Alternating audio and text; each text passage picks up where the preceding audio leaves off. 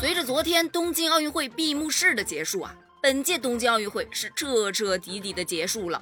此次呢，中国代表团新冠肺炎零感染，兴奋剂检测零异常，这个消息啊，远比金牌榜更让我们自豪。据中国代表团的消息呢，东京奥运会期间，中国体育代表团运动员共接受了兴奋剂检查二百二十六例啊，均未出现异常情况，实现了中国代表团兴奋剂问题零出现的目标。中国体育代表团已经圆满完成了参赛任务，拿到了真正的道德的金牌、风格的金牌、干净的金牌。据官方消息透露呢，代表团参赛期间啊，未出现新冠病毒感染或被组委会确定为密接的情况。由此可见啊，我们中国就是抗疫的模范大国呀。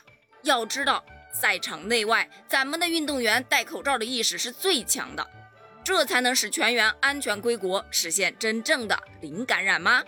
毕竟啊，金牌固然重要，但是相比之下，安全回国才是所有中华儿女们最期盼的。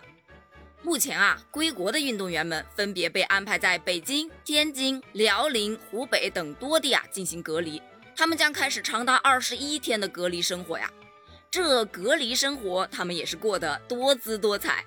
比如说孙艺文啊，他就发文欢呼道：“这二十一天都不用训练了呀！” 这平时的训练啊，是有多么折腾人啊！再比如说杨倩，她俩在直播平台与网友互动，观看人数突破百万次呢。但是，你以为他们都是这么轻松加愉快的吗？其实啊，并不然。原来啊，奥运会结束还要写总结的。目前呢，好多运动员都晒出了自己埋头写总结的照片啊，网友们也是纷纷点赞的同时，开启了调侃模式。像不像写毕业论文的你，打个标题半个小时都不带动的？对于我性格来说，这是一个充满悲伤的故事啊。这种事想抄都抄不到吧？毕竟能参加奥运会的人不多呀。哈哈，笑死！目前啊，部分运动员的总结呢已经写完了，就是不知道在哪里可以看到呢。关于这件事啊，你们怎么看呢？